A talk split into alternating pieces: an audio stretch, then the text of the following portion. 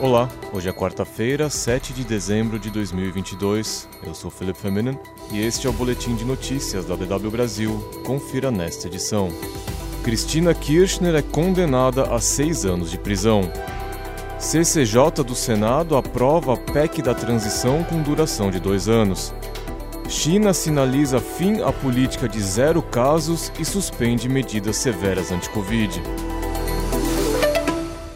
Cristina Kirchner foi condenada a seis anos de prisão e teve determinada a perda perpétua de seus direitos políticos. A vice-presidente da Argentina foi considerada culpada de atuar como chefe de uma organização criminosa para desviar verbas do Estado.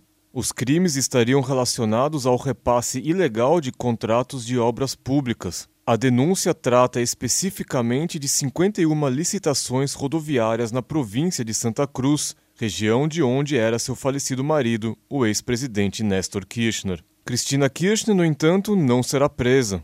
Pelos cargos que ocupa, a vice-presidência da Argentina e a liderança do Senado, Kirchner possui foro especial, que pode ser derrubado somente mediante um processo de impeachment. A condenação foi em primeira instância, portanto, ainda há uma longa série de apelações até uma decisão final.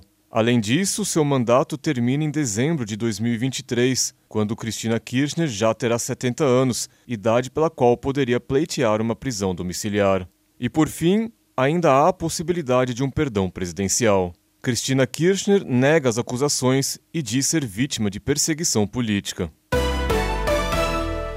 A Comissão de Constituição e Justiça do Senado aprovou a PEC da transição, que amplia o teto de gastos da União para pagar o Bolsa Família.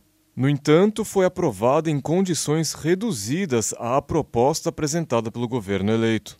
A PEC da transição recebeu aval para um prazo de dois anos, com impacto fiscal de 168 bilhões de reais. O governo eleito pleiteava 198 bilhões de reais e que a ressalva fiscal tivesse um período de quatro anos. Do montante aprovado, 145 bilhões de reais serão destinados ao pagamento do programa assistencialista, que voltará a ser chamado de Bolsa Família.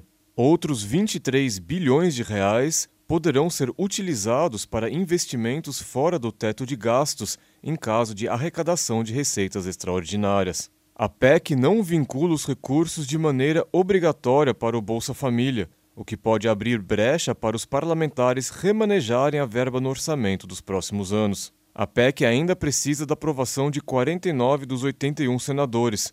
A votação de dois turnos está prevista para ser realizada nesta quarta-feira. Caso aprovada, a proposta segue para a Câmara dos Deputados. O Tribunal Superior Eleitoral aprovou por unanimidade o relatório de totalização de votos das eleições presidenciais e proclamou eleitos Luiz Inácio Lula da Silva e Geraldo Alckmin. O TSE também aprovou a prestação de contas da campanha da chapa de Lula e Alckmin. A aprovação é um requisito para a diplomação de Lula, agendada para a próxima segunda-feira, 12 de dezembro. A diplomação é uma cerimônia que formaliza o resultado das eleições e marca o fim do processo eleitoral. A empresa da família do ex-presidente americano Donald Trump foi condenada por fraude fiscal. As organizações Trump foram acusadas de lançar mão de esquemas fraudulentos para sonegar impostos durante 15 anos. O valor da multa será definido na próxima semana. As organizações Trump e uma segunda entidade da família, a Trump Payroll Corporation, driblaram o fisco com falsificações de registro. As empresas não registravam bonificações e presentes para seus executivos, e tais gastos eram contabilizados como se fossem pagamentos a profissionais independentes contratados. O próprio ex-presidente não foi acusado neste caso, no entanto, Trump e seus três filhos mais velhos são alvo de outro processo de fraude movido pela Procuradoria de Nova York. Trump também é investigado por seu envolvimento na invasão do Capitólio e por ter ocultado em sua residência privada documentos confidenciais do governo. A China reagiu ao descontentamento popular e suspendeu suas medidas severas de prevenção contra a Covid-19. Entre as medidas abolidas estão o isolamento forçado em instalações designadas pelo governo e a obrigatoriedade de testes negativos no transporte público e outras áreas públicas. O passo de Pequim sinaliza um recuo do governo chinês de sua política de zero tolerância no combate ao coronavírus. Agora, as pessoas infectadas pela Covid-19 podem se isolar em casa. Além disso, escolas onde não foram registrados surtos devem retornar ao ensino presencial. Outra medida prevê limitar lockdowns a andares e edifícios. As autoridades costumavam interditar distritos e bairros inteiros.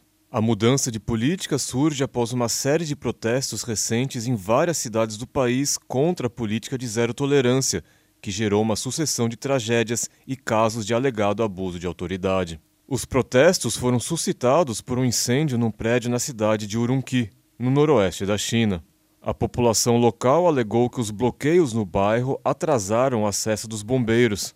Moradores não conseguiram escapar do prédio, cuja porta estava trancada.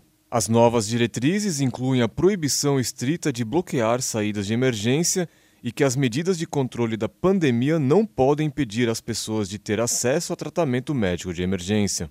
O descontentamento entre a população chinesa foi se acumulando ao longo deste ano, especialmente quando a variante Omicron, considerada altamente contagiosa, acabou por gerar na China um ciclo de bloqueio sem fim.